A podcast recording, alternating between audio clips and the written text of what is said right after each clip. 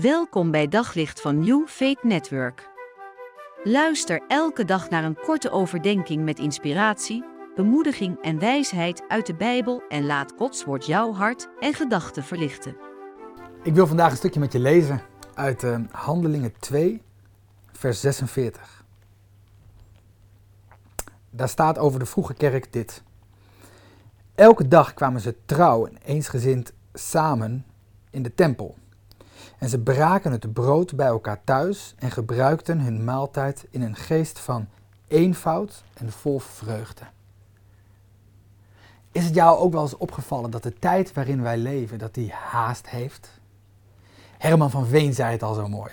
Opzij, opzij, opzij, maak plaats, maak plaats, maak plaats. Wij hebben een ongelofelijke haast.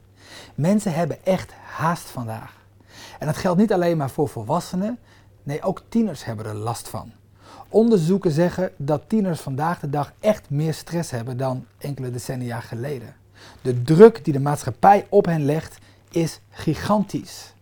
Niet alleen wie wil ik zijn in deze snelle wereld, maar ook hoe kan ik mij continu flexibel aanpassen op de arbeidsmarkt.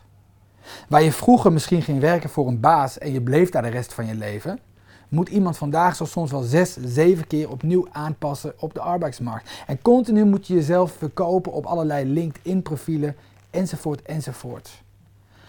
En het kan je echt moe maken. En dan lezen we over die eerste kerk dat ze leefden in een geest van eenvoud en vreugde. In een Grieks-Romeinse cultuur die ook haast had, die wel een beetje lijkt op onze samenleving vandaag, die altijd maar doorging, zei deze kerk: wij stappen uit die red race en wij kiezen voor een leven van eenvoud en vreugde.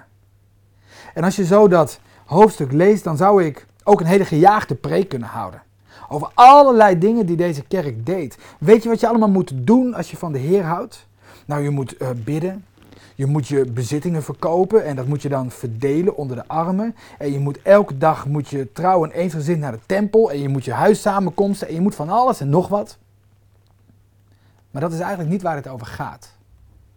Als Lucas alles heeft verteld over wat deze kerk deed, dan zegt hij dat kwam voort uit een geest van eenvoud en vreugde. Niet iets wat religieus werd opgelegd als allerlei activiteiten, maar als mooie instrumenten om samen vanuit eenvoud het leven te kunnen vieren. Ik hoop dat jij ook kunt kiezen voor eenvoud. En soms betekent dat letterlijk iets loslaten wat je dierbaar is.